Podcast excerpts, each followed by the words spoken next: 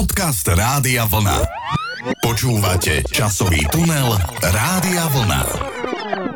Milí poslucháči, pán kolega, vítam vás pri počúvaní nášho ďalšieho podcastu. No a v tom dnešnom sa presunieme na koniec rokov päťdesiatych, teda priamo do roku devätnásťstopäťdesiatdeväť. No a že to bol rok bohatý na zaujímavé udalosti, to sa hneď presvedčíte. Srdečne vás pozdravujem aj ja.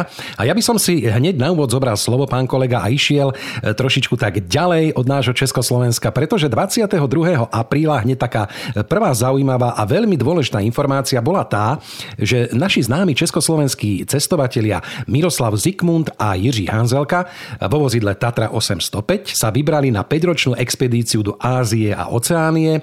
Trvala teda až do roku devätnásťstošesťdesiatštyri. Nazbierali opäť veľa zaujímavého materiálu dokumentárneho, no a navštívili napríklad takéto krajiny, ako spomínajú Turecko, Sýria, Pakistán, Indiu, Ceylon, Barmu, Kambodžu, Indonéziu, Japonsko alebo Irak. No a keď sme pri tom Iraku, tak pán Zikmund neskôr uviedol, že v málo ktorej zemi, predstavte si, milí poslucháči, pán kolega, sme sa cítili tak dobre a bezpečne ako v Iraku. Tak bola to vtedy krajina, ktorá bola rozvinutá, plná krásnych historických pamiatok, múzeí a moderných ľudí v tom čase ešte. To je z dnešného pohľadu možno až nepredstaviteľné, ale nepredstaviteľná je aj doba, v ktorej títo dvaja páni vyrážali z Československa. Predsa len boli to tie päťdesiate roky, ktoré sú neslávne známe tými politickými procesmi a ťažkou politickou situáciou. Napriek tomu sa týmto dvom pánom podarilo z Československa vycestovať, podarilo sa im vycestovať aj na tie miesta zemegule, kde sa iní československí občania nedostali. No a zaujímavé aj to, že vlastne vycestovali v tých päťdesiatych rokoch a vrátili sa už v tých šesťdesiatych, teda v roku devätnásťstošesťdesiatštyri, kedy tá demokracia u nás pomaličky začala vystrkovať rožky. No a ešte dodám teda, že odišli na, samozrejme na automobile Tatra, Tatra osemstopäť, ako ste už povedali. No a tento automobil mnohí možno poznajú aj pod prezývkami Kačena alebo Píšťala, pretože mal taký zvláštny pískavý zvuk, keď sa radilej rýchlosti a bol ten motor zaťažený. No a treba ešte spomenúť, že tento terénny nákladný automobil bol najprv vyrábaný automobilkou Tatra a neskôr aj v Mladej Boleslavi, v závodoch Vladimíra Iliča Lenina v Plzni a aj v Ávii Praha. Ale pán kolega, nie len do štátov Ázie a Oceánie sa cestovalo, ale sovietský kozmický priemysel nelenil a naozaj začal vypúšťať už také prvé tie lastovičky do vesmíru. A konkrétne siedmeho októbra v tomto roku devätnásťstopäťdesiatdeväť kozmický automat Luna tri odfotografoval prvýkrát odvrátenú stranu mesiaca. Táto sonda teda ukázala ľudstvu prvý pohľad na tú odvrátenú stranu mesiaca. Na mesiaci ale nepristála, pretože jej minimálna vzdialenosť bola od povrchu sedemtisícdeväťstoštyridsať kilometrov. No a treba ešte povedať, že to fotografovanie trvalo okolo štyridsať minút a po vyvolaní filmu priamo na tej sonde posielala snímky na Zem. Po oblete tohto mesiaca potom pokračovala naspäť k Zemi, no a v apríli devätnásťstošesťdesiat zhorela v zemskej atmosfére. No vidíte, tak táto sonda sa zo svojej výpravy úspešne nevrátila ako naša Tatrovka. No ale keby ten sovietský automat vedel vymýšľať piesne, pán kolega, tak by možno v zápätí po odfotografovaní tejto odvrátenej strany mesiaca vymyslel tú známu skladbu Dark Side of the Moon, alebo celú tú platňu by nahral a Pink Floyd by už potom nemal čo robiť. No ale v každom prípade u nás boli tiež pesničky v tomto čase. Dokonca Zdenek Kratochvíľ si tak nejak zapochyboval na konci tých päťdesiatych rokov. Kto vie, či mu to v prvej fáze prešlo, alebo či s tým nemal nejaké problémy, pretože sa tak zamyslel nad otázkou alebo nad témou Keby nebolo keby. Poviem ti to naposledy, moja Darina, že ma tvoje večné keby mrzieť začíná. Mnoho riešiť mohli by sme aj kompromisne, veď to vermi na tej zemi ináč nebývá. Plat mi zvýšia o pol rôčka, o rok možno bude byť, neskoršie sa auta dočkám, tomu musíš uveriť. Všetko bude, kedy tedy, moja Darina. Verná láska, slnko šťastia už nám zažíná. Nebyť toho tvojho keby, žili by sme na tej zemi šťastní ako v siedmom nebi, už aj zaživa.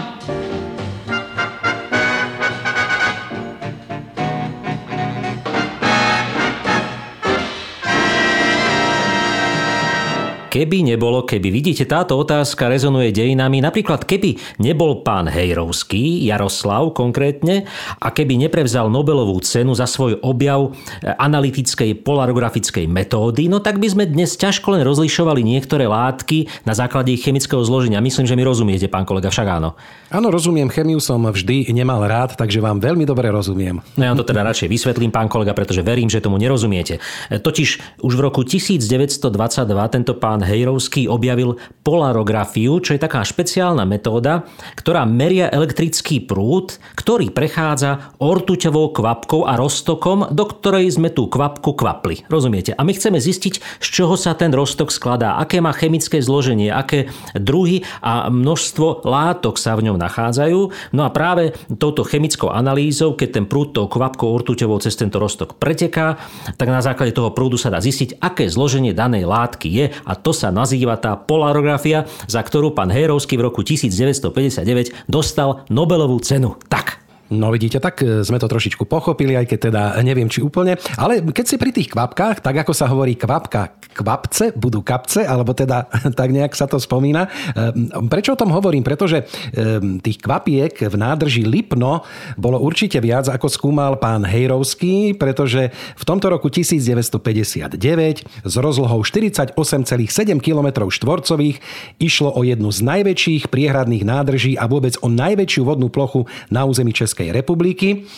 Táto nádrž Lipno, ktorá bola vybudovaná, dĺžka dosahuje štyridsaťdva kilometrov, no a aj najširšia je táto nádrž u Černej v Pošumaví, kde sa rozlieva až na piatich kilometroch. Takže vidíte, pán kolega, keby chcel pán Hejrovský skúmať tieto kvapky tejto nádrže, no mal by čo robiť, mal no by ešte, čo robiť. Ešte, aby tam niekto kvapkal ortuť, pán kolega, do tejto krásnej vodnej nádrže, to by sa tam potom asi ťažko niekto mohol kúpať, prípadne by sme z nej mohli ťažko čerpať pitnú vodu. Našťastie táto nádrž stojí, je využívaná. No ale pán kolega, ešte jednu zaujímavosť takú mám, ktorá v tomto roku devätnásť päťdesiatdeväť rezonovala svetom. Predstavte si, že vysielal vysielač Hlas Ameriky.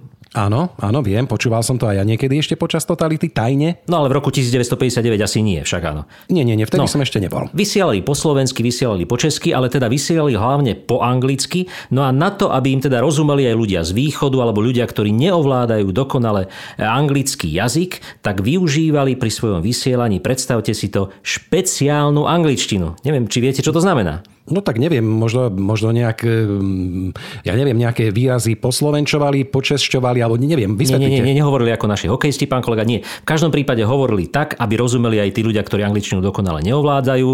Z toho anglického jazyka využívali len tie najzákladnejšie, alebo tie zjednodušené slova, ktorým mohli viacej rozumieť. Nepoužívali zložité vetné stavby, nepoužívali menej známe vetné členy, vetné zloženia, a tak im mohli pomalým čítaním a obmedzeným množstvom anglických slov odovzdať aj informácie, ktoré by za iných okolností poslucháči, ktorí neovládajú dokonale angličtinu, nepochopili. Aha, čiže také niečo ako I am Rado, I'm Liu in Slovakia. Áno, tak na tejto správe by nebolo nič e, protištátne ani v tom roku devätnásť päťdesiatdeväť. Ale čo ešte, pán kolega, v tomto roku devätnásť päťdesiatdeväť rezonovalo, o tom ešte budeme totiž hovoriť. O tom, že vzniklo jedno krásne pražské divadlo, ktoré potom zažívalo svoje desaťročie slávy. Mám na mysli teraz pražský Semafor a v ňom Jiří Suchý v jednej hre, ktorá mala názov Človek z púdy, naspieval krásnu pieseň Pramínek vlasu, a toto je jej prvá verzia z roku devätnásť päťdesiatdeväť. Když měsíc rozlije světlo své pokraji a hvězdy řeknou, že čas je jít spát, pramínek vlasů jí ústřihnu podají. Komu? No přece té, kterou mám rád. O sny mě připraví teprve svítání, zpěv ptáků v oblacích a modré nebe. Od vlasů jichž jsem se dotýkal ve spaní, nový den nůžkama odstřihne tebe a na bílém polštáři do kroužku stočený zbude tu po tobě pramínek vlasů. Já dál chci ležet zasněný. Je totiž neděle a mám dost času. Je totiž neděle a mám dost času. Je totiž neděle a mám dost času. Časový tunel Rádia Vlna. Je totiž nedele a mám dosť času, no neviem, či všetci počúvajú tento náš podcast v nedelu. Kto áno, môže si to zaspievať, kto nie, môže počúvať ďalšiu časť. Tá je venovaná známej téme pre vás, pán kolega, vašej téme, ktorej sa rád venujete, narodenia a úmrtia. Poďme na to. Áno, presne tak. Tak musím sa priznať, že naozaj veľa významných osobností, či už tých československých alebo tých zahraničných sa narodilo, tých mám trošičku viac. No a potom tie úmrtia spomeniem takisto, čo som vyhrábal, nejaké také slávne mená. No ale poďme si pripomenúť ľudí, ktorí sa narodili v roku devätnásťstopäťdesiatdeväť. Bol to napríklad slovenský herec Ivo Gogál, alebo slovenský operný režisér Marián Chudovský, ďalej veľmi známy slovenský básnik, prozaik, eseista Daniel Pastýrčák, známa skvelá česká herečka Eva Holubová alebo francúzsky producent, scenárista a režisér Luc Besson. Peter Naď sa nám narodil v tomto roku, Maroš Kramár, Soňa Horňáková, americký herec Kevin Spacey, slovenský známy a veľmi dobrý režisér Pavol Barabáš, slovenská hokejová legenda Darius Rusnák, slovenská herečka Jana Oľhová a aj v súčasnosti veľmi často vídaný na obrazovkách našich spravodajských televízií Jens Stoltenberg, ministerský predseda Norska a generálny tajomník NATO. No dobre, tak ste to pekne zhrnuli, pán kolega, a teraz poďme k tej smutnejšej časti vašej témy. Tak tých mien známych nie až tak veľa, ale opäť významné osobnosti. Napríklad český režisér, dramatik a skladateľ Emil František Burian, ktorý nás opustil, alebo skvelý francúzsky herec, za ktorým šaleli mnohé ženské srdcia, Gérard Philippe, opustil túto zem, známy český skladateľ Bohuslav Martinu, alebo francúzsky spisovateľ a hudobník Boris Vian a takisto aj americká jazzová speváčka Billie Holiday. Česť ich pamiatke, pán kolega. No ale teraz ešte taká zaujímavosť súvisiaca s narodením, pretože v roku devätnásťstopäťdesiatdeväť, predstavte si to, v Československu sme mali jedno obrovské prvenstvo. V Kutnohorskej nemocnici sa prvýkrát v histórii Československa narodili zdravé štvorčatá, neviem ako sa volali, ale boli štyri a boli zdravé a boli prvýkrát takto krásne narodené v Československu. No, touto udalosťou, pán kolega, myslím, že by sme mohli pustiť ďalšiu pieseň a zahradiu možno týmto štyrom štvorčatám, ak ešte žijú. Áno, áno, samozrejme, tak predpokladajme, že teda ešte by mohli. Tá doba nie je až tak ďaleko, takže prajeme všetko dobré, srdečne pozdravujeme, milé štvorčatá, a hráme vám pesničku, pán kolega. No opäť dám priestor divadlu Semafor, pretože naozaj to je veľká udalosť, ešte si o ňom povieme. Mladučka Pavlína Filipovská, dcéra známeho herca Františka Filipovského, spievala krásnu pieseň Včera nedele byla. Včera nedele byla, včera byl hezký čas, včera nedele byla, za týden bude zas. Nikdy bych nevěřila, že se to může stát. Včera neděle byla, řekl, že mě má rád. Poslal mi úsměv letmý, tolik nesmělý byl.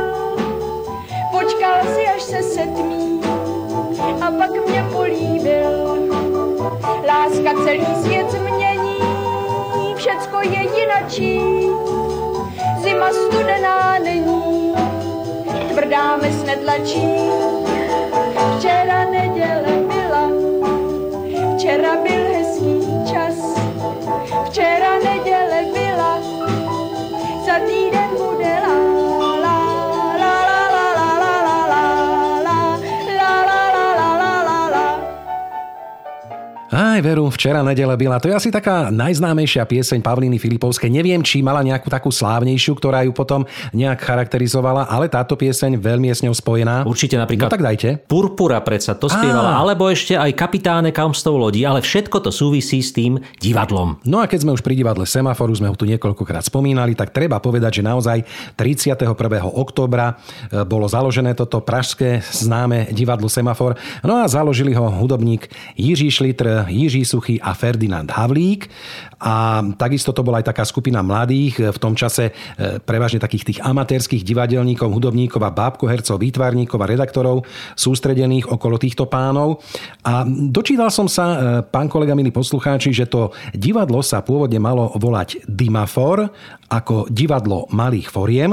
No ale pred prvou premiérou však bol upravený tento názov na akroným odvodený od slov sedem malých forem, čo znamenal teda ten semafor, a čo malo aj vyjadrovať taký ten úmysel týchto pánov, zakladateľov, že by sa chceli venovať čo najširšiemu spektru tých umeleckých žánrov. No a v prvých tých sezónach samozrejme v súlade s touto myšlienkou semafor prezentoval aj jazzové koncerty, boli tam rôzne výstavy spriaznených výtvarníkov alebo činoherné, bábkové, čierne divadlo, dokonca boli tam rôzne pásma poézie, scenického tanca, alebo aj detský divák si tam našiel svoje. No ale postupne sa teda potom už vyprofilovalo tak, ako ho poznáme, ale toto je taký základ, z ktorého sa vychádzalo. Áno, je známe, že v tomto divadle už potom neskôr priam súperili alebo bojovali o priazeň divákov dve také tie základné skupiny, to sú tí šlítrovci a suchisti, ako by som ich nazval, no a grossmanovci a šimkovci. A tí si niekedy tak vzájomne preťahovali tých spevákov, ktorí potom v ich programoch spievali a účinkovali. Bolo to vzácne súťaženie, minimálne preto, že teda obidve tieto divadelné zoskupenia dokázali urobiť dieru do nášho, alebo teda československého umeleckého sveta. Aj vďaka tým všetkým interpretom, ktorí ich vychovali. No, neviem, či aj niektorí slovenskí speváci z týchto, ktorých teraz spomeniem, spievali v divadle Semafor. V každom prípade u nás v roku devätnásť päťdesiatdeväť v našom rozhlase dominovalo množstvo pesničiek, ktoré ale ešte tú tanečnú semaforskú hudbu príliš nepripomínali, skôr boli odvodené od swingu, dokonca ešte aj tango zaznelo v týchto rokoch v našom rozhlase.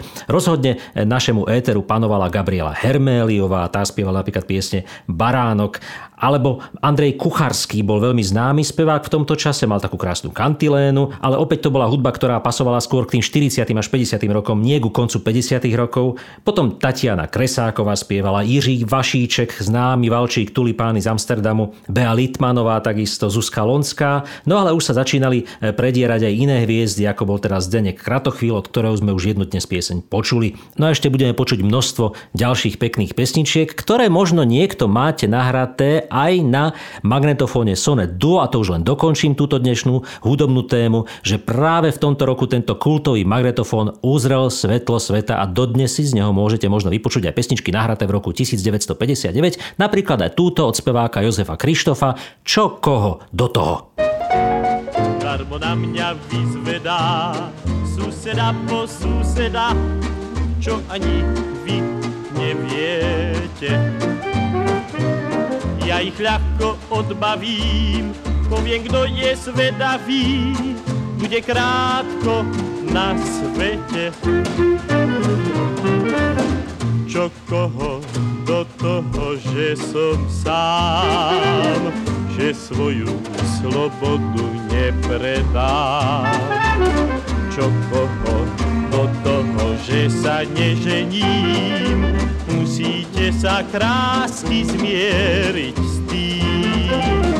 Čo koho do toho, prosím vás, že k sebe neviem si dievča nájsť.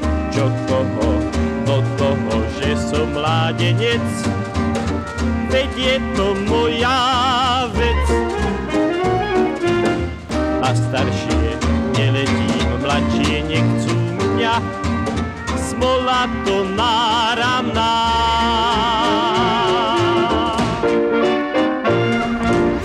Časový tunel Rádia Vlna. No už čo koho do toho. Čo sa dialo v roku devätnásť päťdesiatdeväť, do toho je nás momentálne dosť, pán kolega, pretože máme na e, rade kategóriu filmy, alebo teda to, čo sa odohrávalo u nás v tomto čase v kinách a v televízii. Tak poďte na to. Áno, pán kolega, aj v tomto roku vznikali skvelé filmy, ktoré sa zapísali do dejín kinematografie. A hneď by som spomenul taký veľmi slávny film, ktorý ste určite možno počuli, ak nie teda videli. Film sa volá Ben Hur. No a treba povedať, že to bol naozaj veľmi úspešný film, pretože mal premiéru osemnásteho novembra tisícdeväťstopäťdesiatdeväť v New Yorku a v roku tisícdeväťstošesťdesiat získal, počúvajte dobre, jedenásť Oscarov, viac než ktorýkoľvek film tej doby. No a hovorí sa, že tento rekord dodnes údajne nebol prekonaný.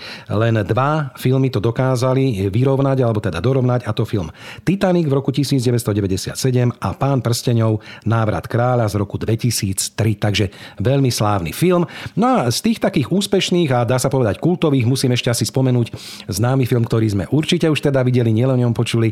Niekto to rád. Horúce, pán kolega, pamätáte si tento film? Áno, Geraldína a Daphne. Áno, Jack Lemmon, Tony Curtis a Marilyn Monroe. Táto trojica ide celým tým filmom. Naozaj svetoznámy film. Dokonca tento film sa preslávil aj takouto záverečnou vetou Nobody is perfect. Nikto není dokonalý, alebo nikto nie je dokonalý. Aby sme to povedali aj v češtine, aj v slovenčine, keďže vznikal ešte v tom našom spoločnom súžití. No a treba povedať, že takisto získal Oscara za kostýmy, obdržal ocenenie Zlatý glóbus, kedy bol nominovaný v kategóriách na najlepšia komédia, najlepší muzikálový a komediálny herec a najlepšia komediálna a muzikálová herečka. A takisto aj im v zahraničí ešte získal jednu cenu. Jack Lemmon si odniesol cenu Britskej filmovej a televíznej akadémie za najlepšieho nebritského herca. Veľmi som sa bavil ako chlapec na tomto filme, keď som ho videl niekedy u koncu rokov osemdesiatych. A dokonca aj ten Ben Hur film, keď si spomína pán kolega, tak ten sa k nám takisto dostal až po roku tisícdeväťstoosemdesiatdeväť, pretože tá náboženská tematika bola u nás v tomto čase tabu, teda pred týmto časom. No a pamätám si ho, že prvýkrát som ho videl z takej tej vé há esky s tým simultálnym dubbingom nejakého človeka, ktorý to len tak jedným hlasom načítával tie všetky postavy, ale tie farby ma už vtedy okúzlili. A pamätám si na tento film z tohto obdobia a dokonca si myslím, že som ho ani odvtedy v inej verzii nevidel. No vidíte, no ale určite ste videli jednu a tú istú verziu slovenského vojnového filmu Kapitán Dabač.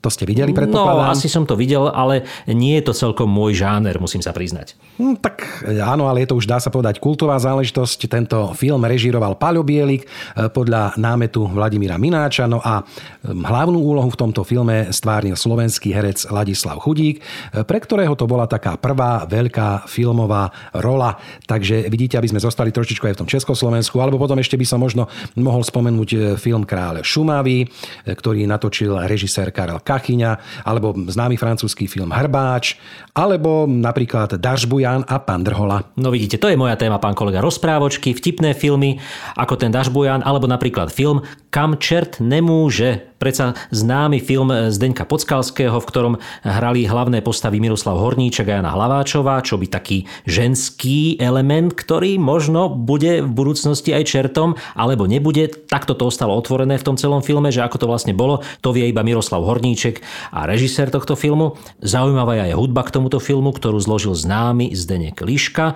No a e, tento film samozrejme nebol jedinou takou polorozprávkou, pretože aj iná rozprávka vznikla, ale tá je naozaj kultová a dodnes si myslím, že nie je tak celkom rozprávkou, pretože ten kazisvet čestý z Boží vôle král, hlava pomazaná sa častokrát zosobňuje aj v mnohých e, známych ľuďoch tejto planéty. Takže myslím si, že rozprávka Princezná so zlatou hviezdou na čele nebola určená ani v tomto roku tisícdeväťstopäťdesiatdeväť iba pre deti. Známa je aj krásna pieseň, ktorú v tejto rozprávke naspieval Jozef Zíma. Spievali ju teda priamo tej princeznej, ktorá mala oblečený ten myší kožíšek a volá sa Prstýnek. Prstýnek nežný dala mi, keď leží na mé dlani. Krátké to bylo setkání, navždycky odešla mi. Jsme proti lásce bez zbraní, když pod hvězdami raní. Prstýnek něžný dala mi, teď leží na mé dlani. Prstýnek něží dala mi, teď leží na mé dlani. Krásna rozprávka, dnes už dokonca vysielaná v televízii aj v plnom rozlíšení, v kinoformáte. A najviac sa mi vždy na tejto rozprávke páčilo, že je rímovaná, že je písaná vo veršoch a vôbec to nevadí. Je to tak prirodzene celé napísané a tí herci to tak krásne hrajú, že je to, že je to naozaj kúzelné. No ale pán kolega, je pred nami posledná dnešná časť nášho podcastu a v tej by sme sa mohli venovať nejakým ešte zaujímavostiam, ktoré s rokom devätnásťstopäťdesiatdeväť súvisia. No tak máme ešte jednu takú významnú, nie je moc veselá, pozitívna, no ale v každom prípade je to história. desiateho marca totiž v Tibete vypuklo také neúspešné povstanie proti osem rokov trvajúcej čínskej okupácii e, Tibetu. No a pri tomto potlačovaní tejto vzbúry boli zabité desiatky tisíce Tibeťanov. Dokonca v tom istom roku po čínskej invázii do Tibetu spolu s asi sto tisíc inými Tibeťanmi emigroval aj štrnásty Dalajláma do susednej Indie, kde v štáte Himálčal Pradeš v meste Darmsala vybudoval exilovú vládu Tibetu. No a dvadsiateho ôsmeho marca toho istého roku Čína vyhlásila rozpustenie tibetskej regionálnej vlády a vytvorila autonómny región Tibet. A tak je tomu dodnes. No, v každom prípade ja mám takú veselšiu vec, ktorá súvisí s naším územím, s Československom a konkrétne s automobilmi, pretože v roku devätnásťstopäťdesiatdeväť sa začala písať história automobilu, ktorý na dlhé desaťročia zmenil naše cesty a tvár našich miest. Škoda Octavia vznikla v tomto roku, pán kolega. Bol to vlastne taký nástupník Škody štyristoštyridsať, alebo známejší Škoda Spartak. Táto Škoda Octavia bola vlastne taký dvojdverový sedan, alebo aj kombi, ale ten prišiel až neskôr. Vpredu už mala vynuté pružiny, vyrábala sa v dvoch motorových verziách, v slabšej tisíc centimetrov kubických a v tej silnejšej tisícdvesto centimetrov kubických. No a potom bola ešte najsilnejšia verzia, ktorá mala dokonca dva karburátory. No a samozrejme ešte musím spomenúť aj kabriolet, ktorý súvisel s touto Škodou Octavia a bola to tá známa, historická, kultová Škoda Felícia. Bol to vlastne posledný sériovo vyrábaný kabriolet, ktorý v roku devätnásťstopäťdesiatdeväť ako nástupca Škody štyristopäťdesiat uzrel svetlo sveta, tá známa červená škodovka s krídelkami vzadu a s otvorenou strechou. To bola Škoda Felícia. No vidíte, tak, takéto úspechy sme začali žať. No a ja možno by som už len zakončil tento náš podcast takou jednou zaujímavou správou a konkrétne z prvého apríla, ale nie je to prvý apríl, nie je to nejaká žartovná sranda alebo udalosť, je to, myslím si, dosť vážna udalosť, ktorá sa zapísala do srdc hlavne izraelských ľudí a izraelského štátu, pretože v tomto roku a v tomto dni prvého apríla izraelský premiér David Ben Gurion založil tajnú službu Mossad. Aha. A tí používali, pán kolega, telefóny, neviete? No tak oni používali čokoľvek, aby ochránili svoju krajinu a aby splnili tie ciele, ktoré si dali a samozrejme aj nejakým spôsobom ochránili. No ale ten telefón musel byť mimoriadne spoľahlivý, nemohol byť v žiadnom prípade zradný, pretože to by bolo nebezpečné pre každú tajnú službu. Ale o zradnom telefóne rozhodne v roku devätnásťstopäťdesiatdeväť spievala speváčka Gabriela Herméliová. No a my si túto pomerne veselú a zaujímavú pieseň na záver dnešného podcastu pustíme. Takže sa majte pekne a do počutia. Do počutia. Možno raz sa o tom všetci presvedčíte, čo skúsila som tiež, že aj telefón mať zavedený v byte je skvelý vynález. Vždy, keď na milého spomienka ma tlačí, tu doma v samote, iba vytočiť to správne číslo stačí a mám ho na drôte. Hej, hej, haló, haló, môj milý, ja som. Čo sa ti stalo? Viem, šetríš časom. Chcem ti dať ale otázku, či dnes večer pôjdeme na prechádzku. Si prekvapený? Len nerozprávaj, veď nemá ceny sa vyhovárať. Ej, čo je s tebou, čo dnes máš? Čo to vravíš, že ma vôbec nepoznáš? Pardon, ľutujem, to sa omyl stal. Veď vás, verte mi, nikto nevolal. Veru žiaľ, hej, haló, haló, čo ešte chcete? Že na mňa nikdy nezabudnete? Nie, nemám zmysel pre lásku, ale večer môžeme ísť na prechádzku.